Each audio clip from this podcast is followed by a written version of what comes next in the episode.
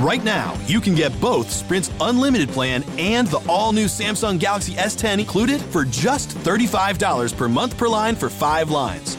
All you need is approved credit and 24 month installment billing. No trade in required. Visit a Sprint store, sprint.com, or call 800 Sprint 1. Phone $15 a month after 22.50 a month credit apply within two bills. If cancel early, remaining balance due. Unlimited basic after 630 20 Pay $32 per month per line for five lines with auto pay data deprioritization during congestion speed maximums. Use rules and restrictions apply. Right now, you can get both Sprint's unlimited plan and the all new Samsung Galaxy S10 included for just $35 per month per line for five lines. All you need is approved credit and 24 month installment billing. No trade in required. Visit a Sprint store, sprint.com, or call 800 Sprint 1. Phone $15 a month after 22.50 a month credit apply within two bills. If cancel early, remaining balance due. Unlimited basic after 630 Pay $32 per month per line for five lines with auto pay data deprioritization during congestion speed maximums. Use rules and restrictions apply.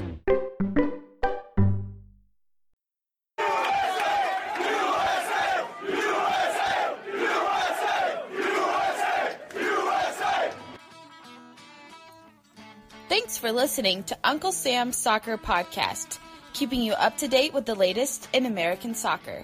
And don't forget to subscribe.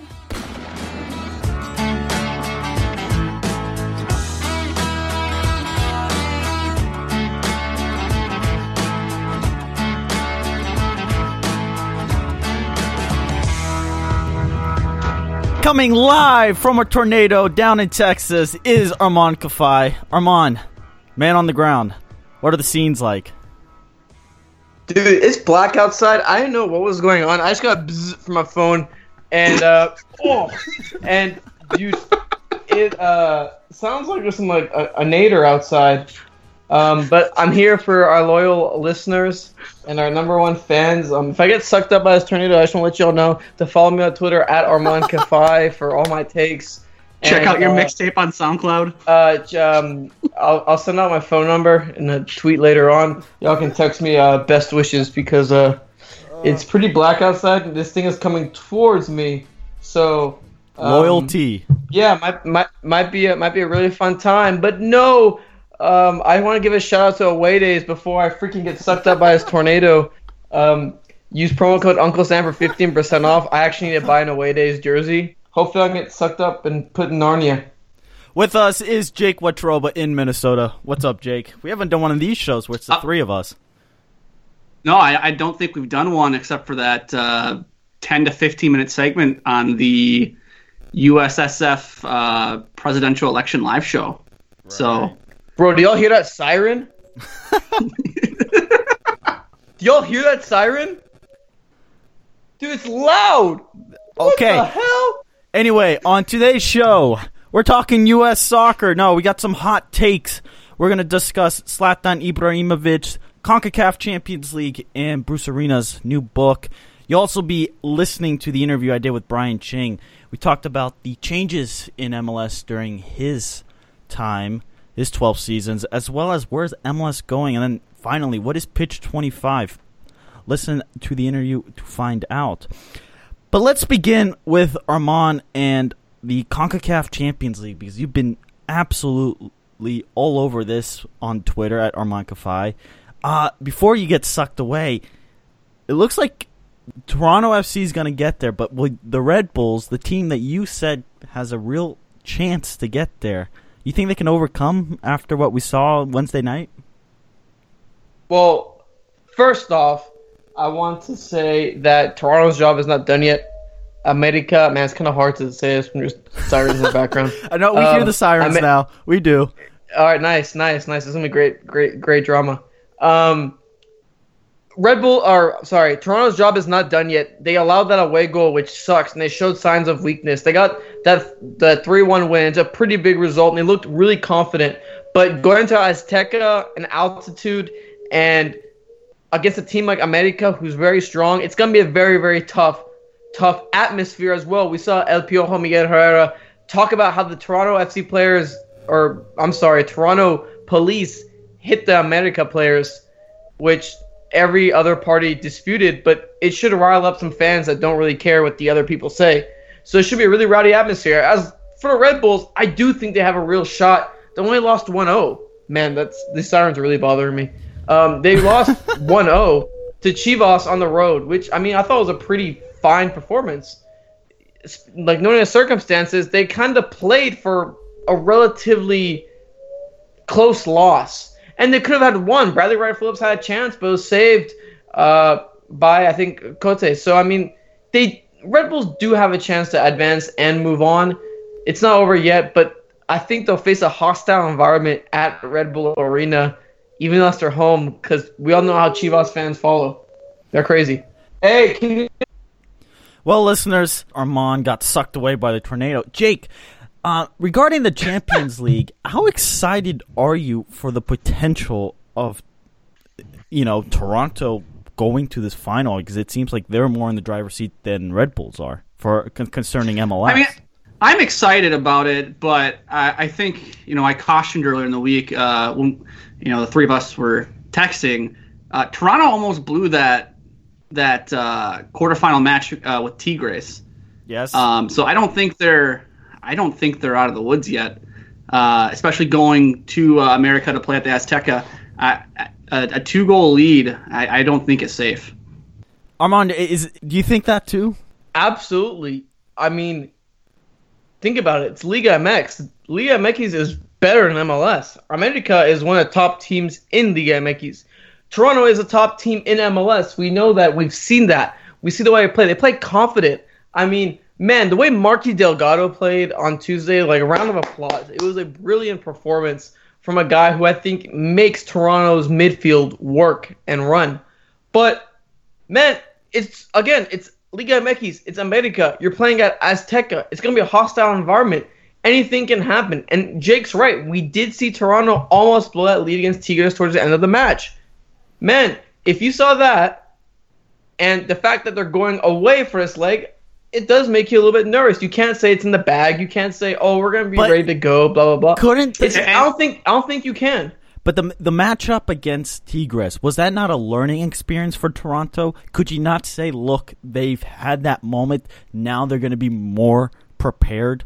I mean, they're going to play at Aztec, and that's at altitude.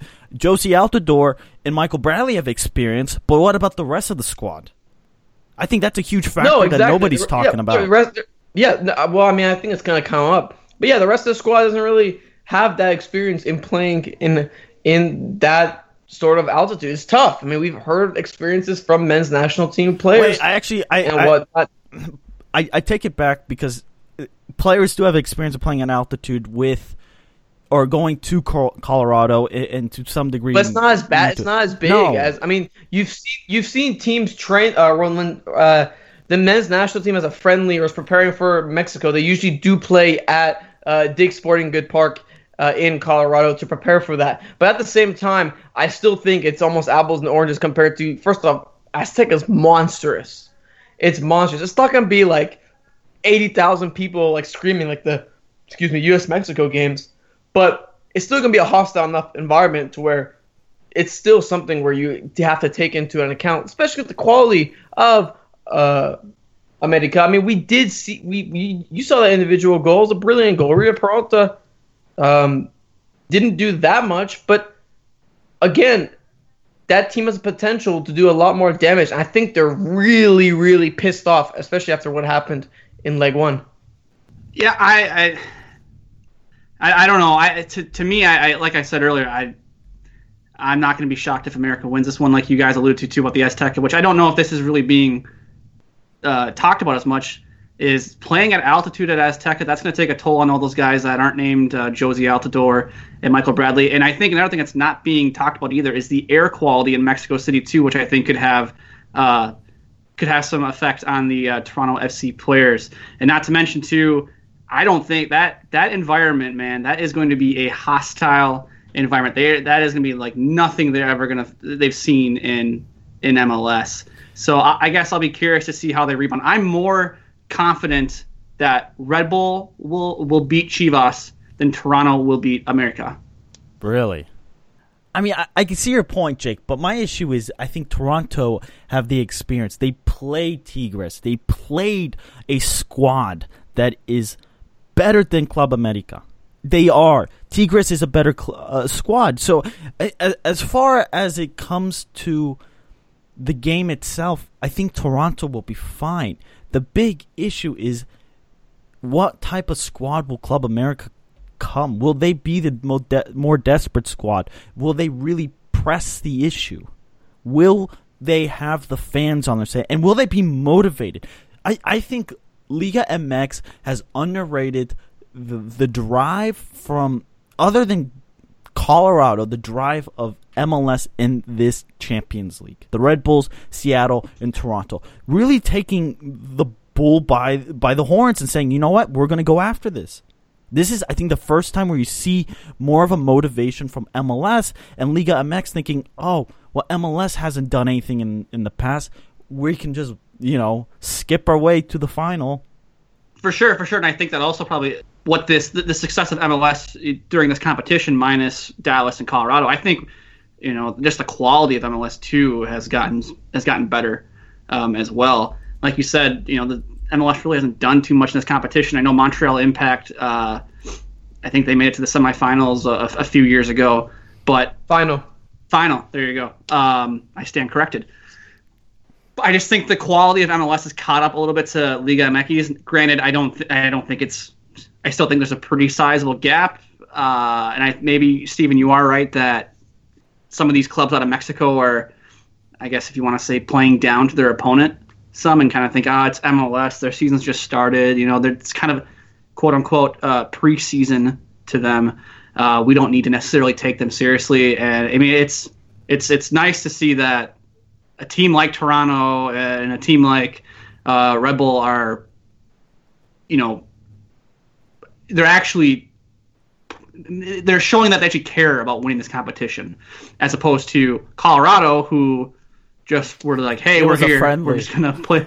yeah, we're gonna play a couple matches and uh, we'll get on with the MLS regular season. So, uh, no, I, yeah, you're right. It there there might be a little bit of Liga MX playing down to MLS, uh, but I also think that the quality of MLS has has gotten a little bit better over the last couple of years. One thing, one thing, yeah, one thing I wanted to mention is that the Liga MX sides will have to play matches.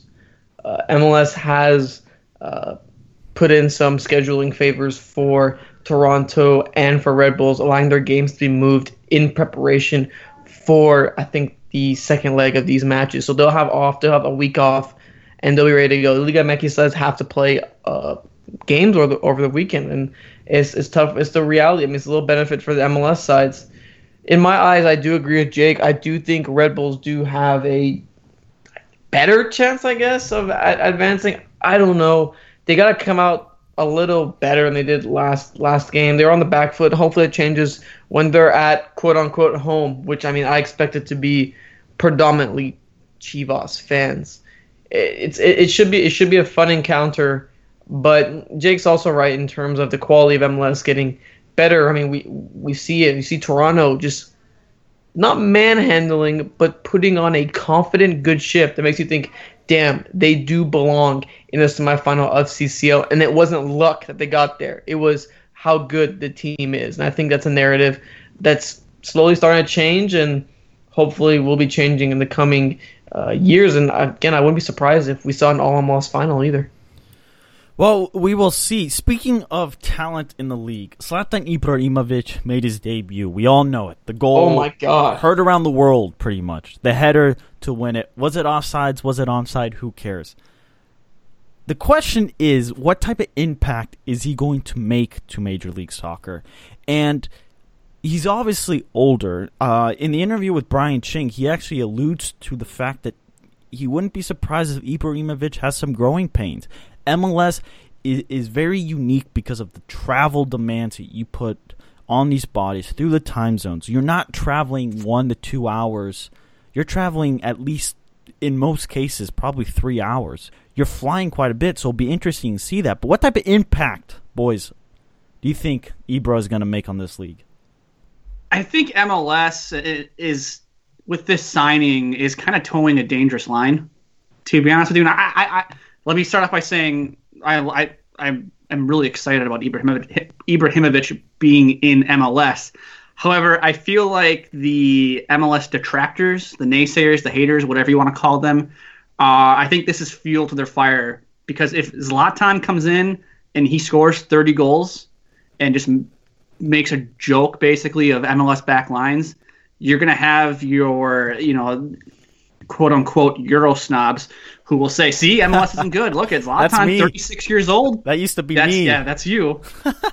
Zlatan comes in, you know, he scores 30 goals. He misses, you know, the first month of the year. And yeah, see, he, he's 36, Jake- coming off an ACL tear. League's bad. That's I- what, I, I think that is that, that is the uh, the dangerous line MLS is toeing here. Is I think they think they can get they're they're going to use Zlatan to get those fans to kind of start watching MLS, but I think it it it might turn into it, pushing them away further.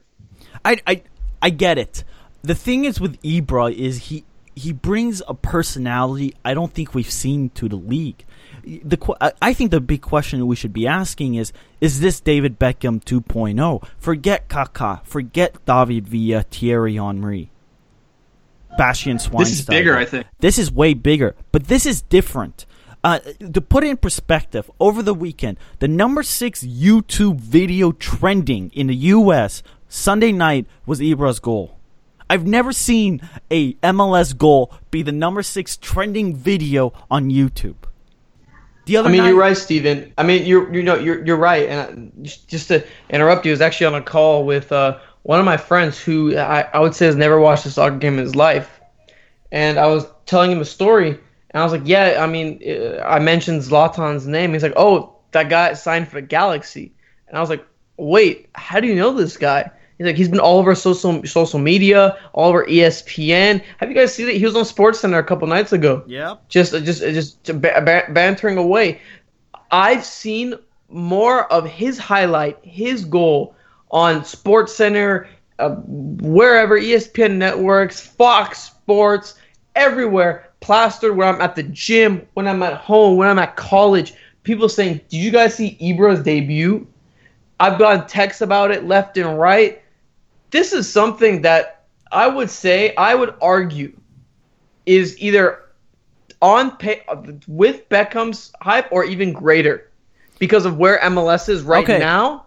Uh, I'm it gonna- might be even greater. I'm going to interrupt you because we're going to put some numbers on this. I, I was curious to know what type of influence David Beckham really made in MLS. I'm reading uh, from Reuters, March 2015, Mark Lamport Stokes.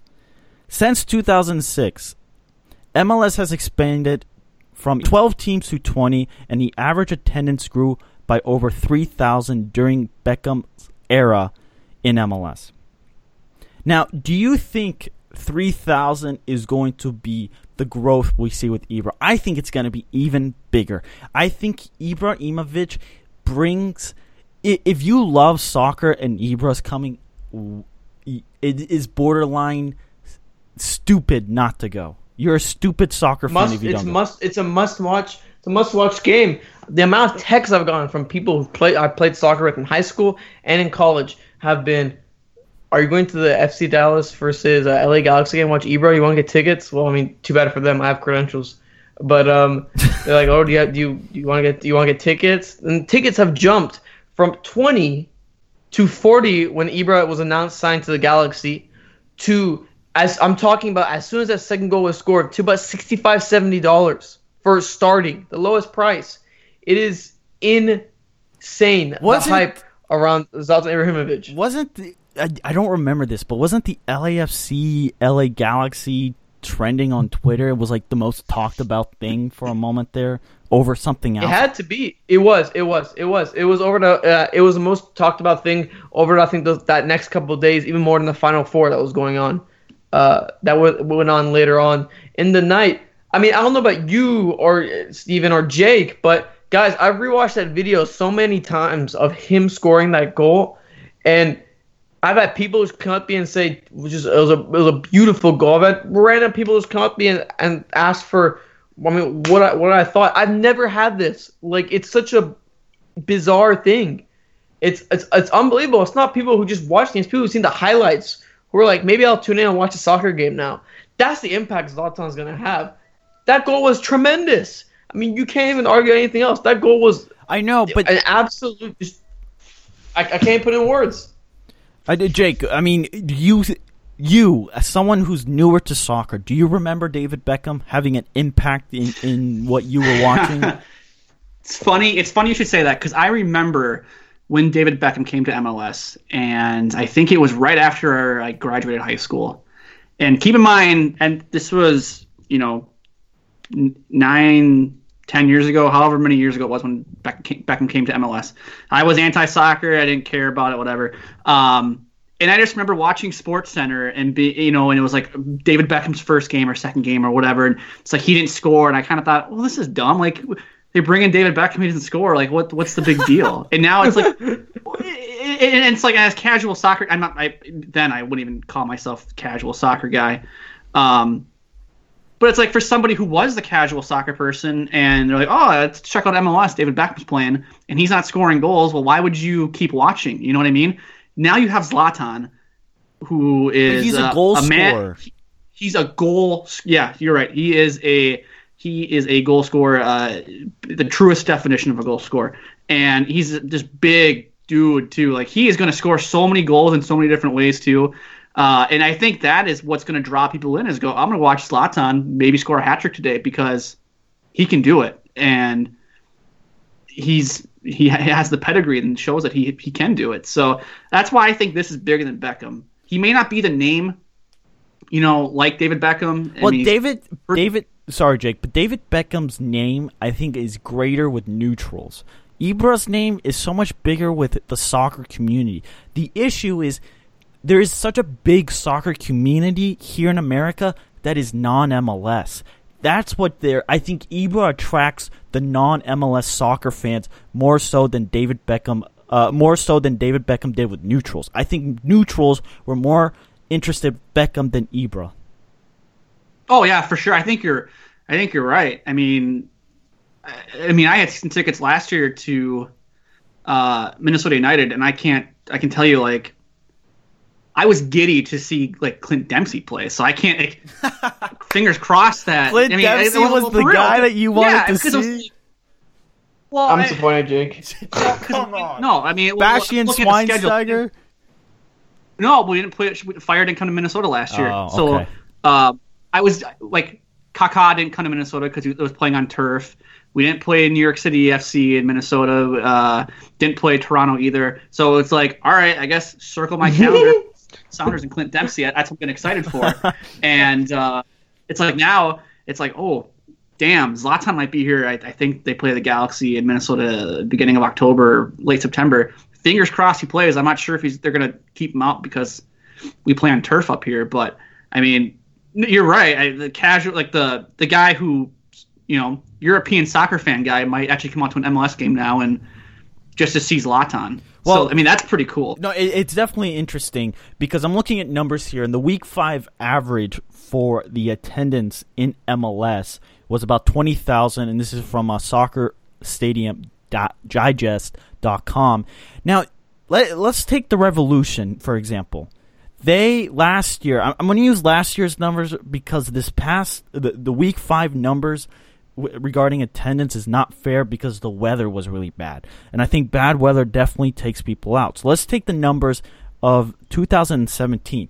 I'm going to ask you guys, how much more fans if do you think it would be a sellout? Portland averaged 21,000. That's pretty much I think a sold out arena there. But how much hotter will that ticket be when LA visits uh, Portland? Uh, what do you mean in terms of hotter? I mean, do you think the uh, attendance will in increase? Portland? Do you think the in Portland playing in Portland when LA visits? Do you no, because Portland sells out their games regardless. Okay, that, yeah, not, that's that's what I'm saying. Not, yeah, but if Portland could expand their stadium to say forty thousand, you think they would sell out forty thousand because Ibra's there? I mean, I would almost argue that Portland's so soccer crazy they could, they could almost sell every game. I, I think it's a bad example. Sorry, it's hailing, guys. I got get confused. It's pretty loud hail. Oh, my car's gonna get screwed. Holy hell, this is loud. Um, we could hear that, listeners. If you didn't know, Armand did survive. Hope you got full coverage. I guess I'll I'll, I'll take over this question while Armand uh, deals with this uh, hailstorm thing. Um, I don't know how fans will come out to uh, to Mapfre Stadium there with the whole relocation thing going on with Zlatan. I'm sure they'll see definitely see a bump. I don't know if they'd sell it out though, just because I feel like. It, you have fans that are boycotting that team. Um, but they, they would, I, yeah, I think they would see a bump if Zlatan played in Columbus. Um, I mean, I think you'll see a bump anywhere that, that's not, you know, a Seattle or Portland or Atlanta or Orlando. They'll see, they'll see a, a good attendance bump. But so, but let's continue through the bottom part of of this, you know, 2017 average. Oh, FC crap. Dallas had 15,000. Armand was just talking about how hot the tickets are. That's definitely going to see a bump. Colorado, it's gonna, it's gonna 100, percent and you might even see more. They might start selling standing only tickets too, like they do for playoff games. So I wouldn't be surprised. Colorado, again, great example. I mean, on that Columbus note, as I'm like my house is getting pelted by hail. Um, on that Columbus note, I do think it will sell out, man. Don't uh, don't forget. I think it was wow, uh, Michigan Stadium uh, was it where Man United sold sold out the entire stadium? Real Madrid, Man United. Yeah. It was Real Madrid I mean, against somebody. There you, there you, go. Like, and what? Michigan's not that far from. Ohio, yeah, but right? that's that's that. But and people, people are gonna go out. People are gonna come out. I I 100 percent believe people will come out. But you're comparing go. you're comparing Man United and Real Madrid to Zlatan. Like, but but here's the thing. But here's the thing. Those are the people you're gonna attract. You're not gonna attract like oh the the hard the hard the, the hardcore MLS guy. I mean, whatever. They're they're probably still gonna boycott the crew. I mean, they're, they're, they're, if you look at those fans, you're gonna attract those fans to watch Zlatan play. Those are the kind of fans that are gonna come watch Zlatan I play. Think, the question is, can you convert those guys to full time MLS sure. fans? I, I agree. I I agree, but I think if you look at if you're gonna look at attendance, you're going to see an increase this this year. You're gonna see a more of an increase than you've seen in previous years. I just think as a percentage, you'll see an increase because Ibra commands that ticket. It is much watched. I don't under. It's hard for somebody who's stuck here in Madison. I, I if if the closest game is either Chicago or Minnesota. I mean, hey, you're I, getting a USL club here pretty soon. Yeah, and that will be exciting. But it's going to be really exciting to watch Ibra and selling out tickets. I mean, it, the thing I th- I think the biggest advantage is if you attract that neutral or that soccer fan is not invested in MLS.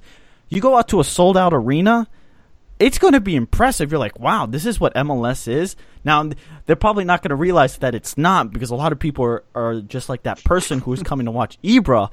But think about it, like if the stadium's packed you're going to want to come back again because it's just a neat experience. MLS and soccer is just different when it comes to culture regarding fans. It's not NFL where you sit there and just scream at the top of your lungs. It's not basketball where it's clap and, you know, yell out defense. It's not baseball where you sit there and you're stuck on your phone and then you have to look up every once in a while because a baseball was hit. it's it's different. No, you're right, and and to kind of expand on your point, uh, I I think going to a sold out MLS game is way more fun. I enjoy it so much more than going to um, a sold out NBA game or a hockey game. I just feel like there's a different atmosphere. Um, you know, I I'm not somebody who really cares for crowds, so to me, it's like you know, going to a baseball game, going to a Twins game up here in Minnesota or a Timberwolves game when those teams were bad, it was kind of nice because it's like no one's around. You kind of can like spread out, you know, and just kind of enjoy yourself. And now it's like now they're good again, so the stadiums are packed. But I, I just think that it's yeah, you're right. That atmosphere in an MLS stadium, maybe that does attract a couple of those uh, quote unquote Euro snobs to you know come back for another game and you know and, and that and that's how I mean maybe you're right. Maybe the Zlatan thing helps build up you know other fan bases and stuff like that. Absolutely. Uh, we'll have to wait and see. I'm I'm still a little skeptical on it though. We'll see. Armand, you give the fi- uh, I'll give you the final word before we move on to Bruce Arena. I've said this to many people, and man, you can call me crazy. I do think Zlatan will be bigger than David Beckham. It's it's it's, it's just a it's just a big cultural phenomenon, especially with Zlatan coming in. He's one of those guys that you know he's not the brand that David Beckham was. You know, with his underwear or where, whatever David Beckham had, and you know, uh, Victoria Beckham too. But man, he brings firepower and he brings fun to the league. And Jake, I understand when you came from when you said that this guy, you know, he's gonna tear apart defenses and people are gonna be like, "Wow, MLS sucks." But let's not forget, I was looking at this around a year ago, maybe even a year ago today. I think it might have been a year ago today. You actually saw Zlatan score in a Premier League match Yep. against, I think, maybe it was Everton. I don't remember off the top of my head. But he scored, and he scored again before he got injured.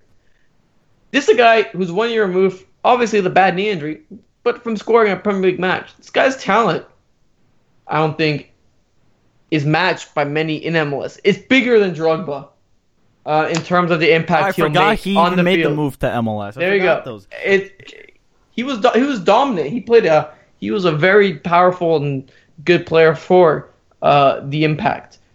It's Can- gonna be bigger than I think even Villa. But Villa Uh, made a huge impact but- in NYCFC Sure, but here's the thing. on I- the field is what I mean. it's Beckham one, and then at the moment Ibra two, and then you could list out whoever you want after that.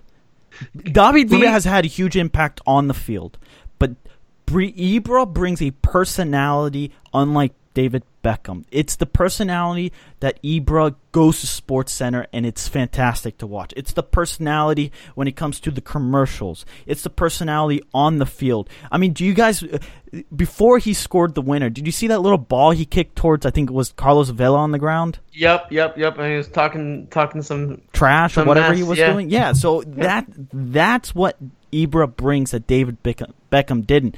But who knows? All right, Jake, let's talk about well, Bruce I- I- Arena. Unless I you, have one more question on Zlatan, actually, for both of you guys. okay. I just want to get your takes.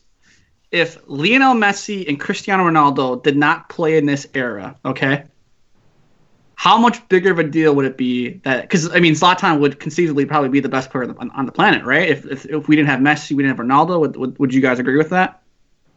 Um, No, I wouldn't. Neymar. because his, his his injury, his, his I mean, if you were Okay, like I five mean, years ago. Five years ago. He the thing is, I honestly don't remember Ibra being that big of a name before the after Barcelona. He I he started to pop up on my radar. But it's really at PSG where he made the name because again, going to PSG for Ibra was a risk because he was he wanted going to France was a risk because French football had fallen apart pretty much and PSG were trying to rebuild. So by bringing Ibra in, they were attracting they were attracting not only a name but they were also hoping other players would follow suit and that and that ended up happening. Now you have Neymar there. Um Jake, it's a very good question. I just don't know where Ibra ranks. The problem is when it comes to soccer personalities, you have the big three with uh, Ronaldo, Messi, and Neymar. Ibra's on that list of top ten when it comes to soccer personalities. Who else would you put up there?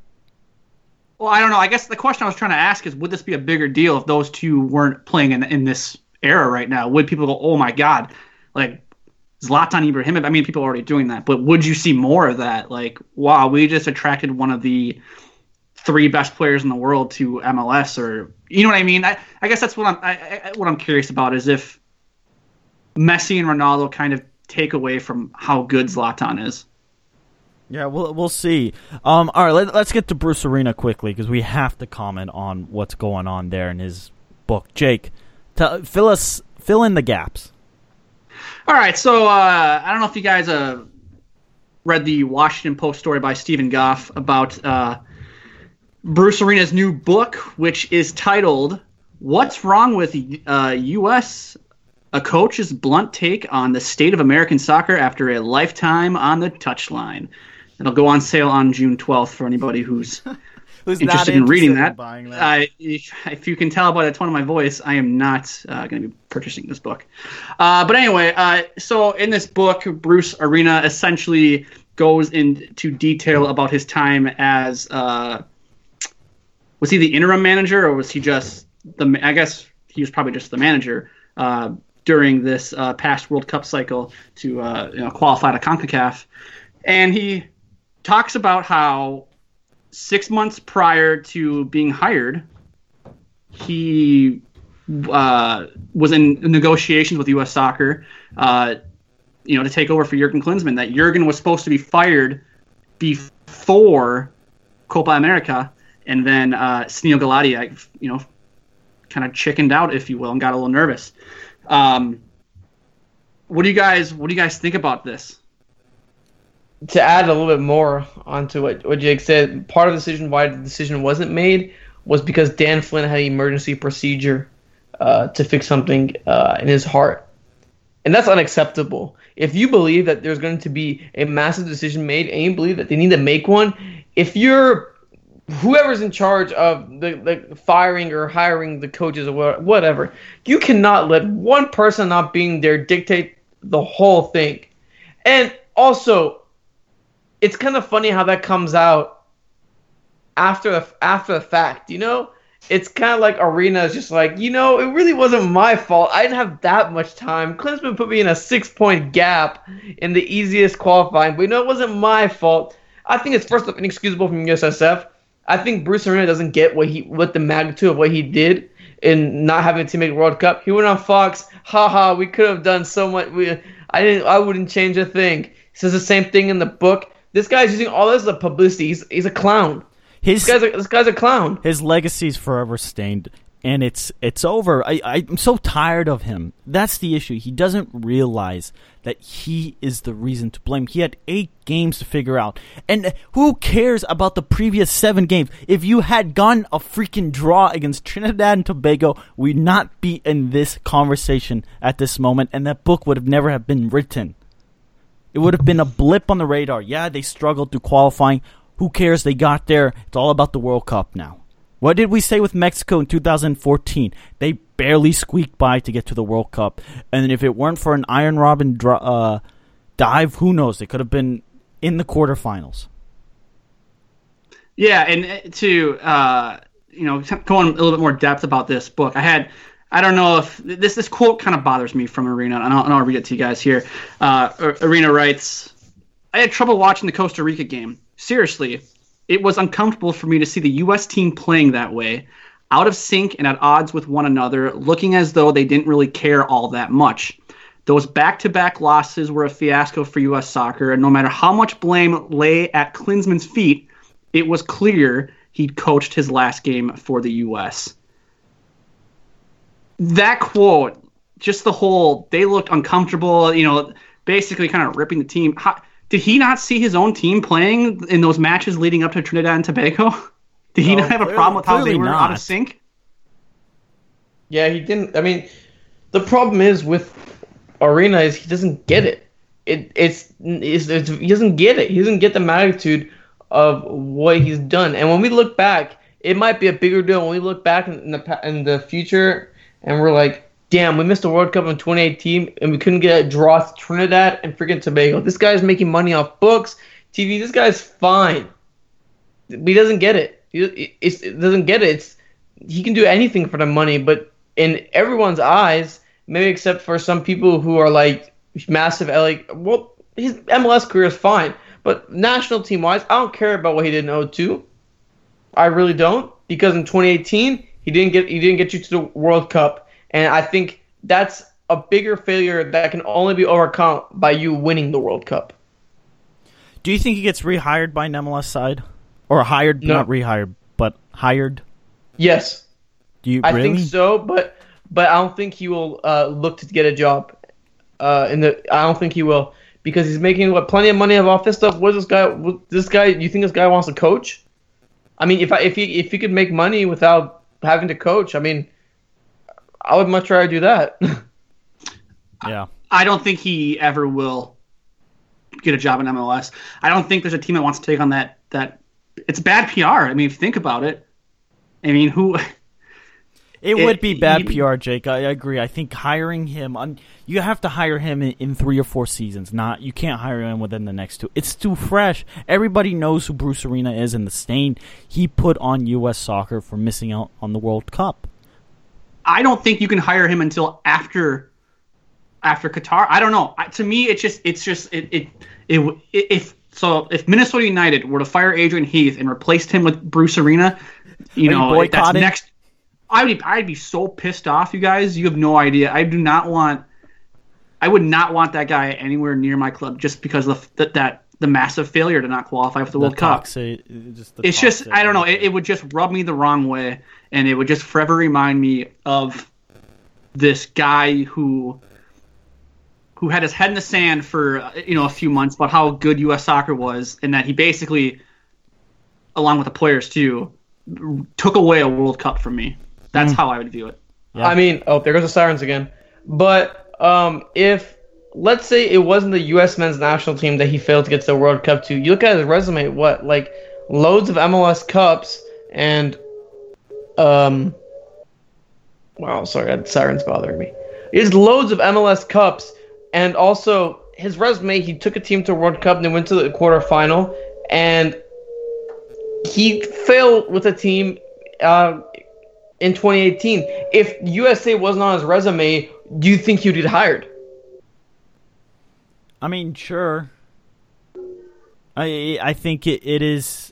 I think his MLS success, if you're looking to hire the best MLS coach, yeah, I would rather have Bruce Arena than some of the other players or some other uh, coaching candidates available for his MLS pedigree, not for his international pedigree. This guy knows how to win MLS Cups, and yes, it might suck with PR, but I don't think half the fans will care. Everyone has short-term memory in, in terms of stuff.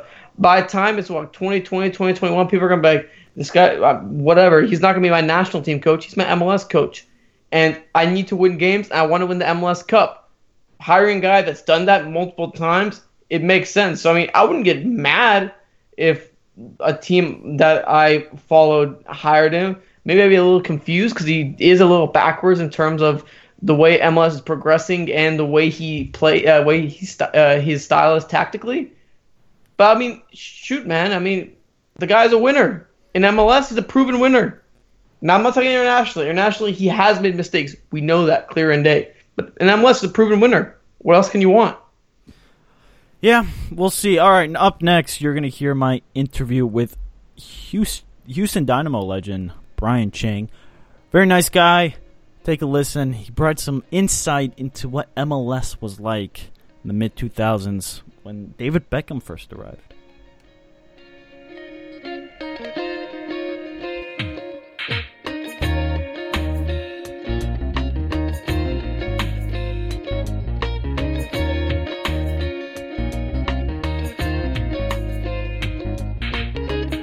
Right now is MLS and U.S. men's national team veteran Brian Ching. Brian, how's it going? It's going good. Good. Busy these days, running around like a madman. I'm sure you are, but you know I was reading up on you, and you're the first Hawaiian-born player to represent the U.S. How does that feel to have that name tag to to your name? Yeah, it's pretty special, you know, uh, to be the first of anything. Um, but um, you know, obviously, um, you know, never set out wanting to be a professional soccer player. So when you take all those things into consideration and where where I came from, and when I look back and and see, you know, that how you know popular wasn't, you know, one of the most major sports back in the day on on the island. Um, you know, I've come a long way, and uh, you know, kind of puts a smile on my face, and hopefully uh, showed a path for a number of other kids coming out of Hawaii that uh, they can make it if they put their minds to it. You know, let's go back to when you actually started. You were the 16th pick in the MLS Super Draft uh, back in 2001. And what were your thoughts running through your mind going to MLS? Um, to be honest, you know, um, I had a, a good tryout with the Galaxy uh, one summer uh, in my uh, when I was in college. You know, I think it was my junior year. I went up and trained with the Galaxy for about two weeks, and um, you know, had a really good training session. So, you know, I kind of knew the level to expect. But uh, when I got there, and and and then you face all the competition, and it's day in and day out, and you're not just there on a you know uh, a little bit of a tryout, but uh, you know there's the pressures of competing day to day and performing day to day. Um, you know, I when I first got there, I don't think I was ready uh, mentally um, for that that jump in level from college to, to professional level. But uh, you know, so I struggled with that that first year, and obviously, you know, my playing time and the stats uh, definitely reflected that. But I, I gained a lot of information and I gained a lot of, um, I guess, knowledge about myself and what I would take what I would need to be successful throughout the rest of my career in that first year. And you know, although I didn't have uh, a, a great year on the field, I think off the field I learned so much about myself and my approach to the game and what it was going to take to be successful. And uh, you know, so for me, I think that probably was it was the most important year of my career, even though you know I got released after that season. Um, but the lessons that I learned and uh, the things I learned about myself and, and what I need to do uh, to be successful, I, I, I really learned those things that year and applied them um, throughout my career. And you know, a big reason why I think I was able to achieve some of the things that I did. Absolutely. Now, what was the perception of the league back then? I mean, what was your perception of MLS as a whole? You know, I think I was kind of one of those just wide-eyed kids going. I was like, all right, we're gonna go, you know, try this for professional soccer. Like I said, growing up in Hawaii, uh, you know, there wasn't access to, uh, you know, even back, you know, what was it, 20 uh, plus years ago, that there was no, um, you know, EPL on on the um, TV every week. There was no, you know, Barcelona's, Real Madrid's, no, you know, PSG's, and and so you couldn't. Wa- I couldn't watch a lot of soccer, and and growing up in Hawaii, I, I didn't even know about uh, the English league. I didn't know about any European league, to be honest. And it wasn't until I got to college that my uh, my college coach Einar uh, loved Manchester United and was watching them all the time. That I really found out about the European game and was able to watch it, um, you know, pretty consistently and learn from it. And uh, so for me, you know, the thought of playing professional soccer never really crossed my mind. I mean, the league didn't start until '96, if I'm not mistaken, and that was that was the year I graduated from from high school. So, uh, you know, it, it, to to get to the league, it was just kind of one of those things like, wow, this is this is kind of fun, this is cool. You know, things aren't um, superstar status like the other leagues, but uh, you know, being a part of something that uh, in its infancy and and feeling like you know you were able to help grow it um, is pretty special. And um, you know, so I I guess my initial um, you know thoughts about the league was ah, this is this is pretty cool. I get, get to play professional soccer in the United States. so let, us talk about the your time in MLS. You, you went on to, to win multiple trophies, individual awards, as well as team awards. But how crazy was it to see so much change in MLS with expansion, with new stadiums being built, with the acquisition of talent? Yeah, I mean, when I the first year I got into the league, uh, 2001, I think there was uh, the the league went from 12 teams uh, down to 10 teams. You know, the two teams in Florida folded, uh, and so competition was you know even even tougher. I look back at some of the the names on on the um, uh, that first team that I was on with the Galaxy, and I was just like, you know, when I think back on it, it was, it was some of the guys that I grew up watching playing soccer. You know, Paul Caligiuris, the um, Alexi Lalas, uh, Eric Wynaldas, uh, Cobi Jones, um, Robin Fraser. You know, Sigi Schmid was the coach, and so, um, you know, the kind of the kind of come into the league when it's contracting and, and be on such a I would say pretty legendary team um, to to seeing it grow to 24 teams and you know continue to grow and and then you're seeing the success of you know the Seattle's filling out you know football stadiums and and Atlanta uh, new teams coming in and you know the Kansas City's transition from the old uh, Arrowhead Stadium to this unbelievable you know um, mm-hmm. facility that that they have there um you know the Red Bull Arena it's it's pretty amazing to to to kind of see and and grow and you know to see franchise values from basically zero to you know um, just to get in the league 150 million dollars is it's it's pretty awesome and, and and pretty cool to be a part of you know it's in the beginning it's it's not easy. I mean a lot of the guys that you know played in this league that helped it grow and a lot of the owners that were part of it in the beginning there were a lot of pains and a lot of a lot of hills to get over and hurdles to to kind of get to this point. Um, you know, and and and so uh, to be a part of that, you know, it's, you, you kind of feel like wow, you, you know, you were a part of building something um, special, and it's continuing to grow. You know, Mm. I would love to see it to, you know, grow in leaps and bounds from where it was, you know, till now, the same amount in the next, hopefully, you know, five, ten years. I, I think the growth now is exponentially quicker, and you're starting to see some, you know, some teams and some owners really get in there and spend money and and go after some exciting talent. You know, I think Atlanta's done a good job of, Mm. of building their team coming into the league. You know, LAFC actually has had a good start to the season this year, and um, you know, it's exciting to see that that that you're getting these owners that are that are really coming in and, and wanting to get those special players. And you know, I, you know, the Galaxy stepping up and, and bringing in Zlatan and you know his impact in just that just that first game was was pretty exciting to see. Oh, it was it was a lot of fun to see. But during your time, what was the biggest challenge as a professional and personally in this growing league? Um,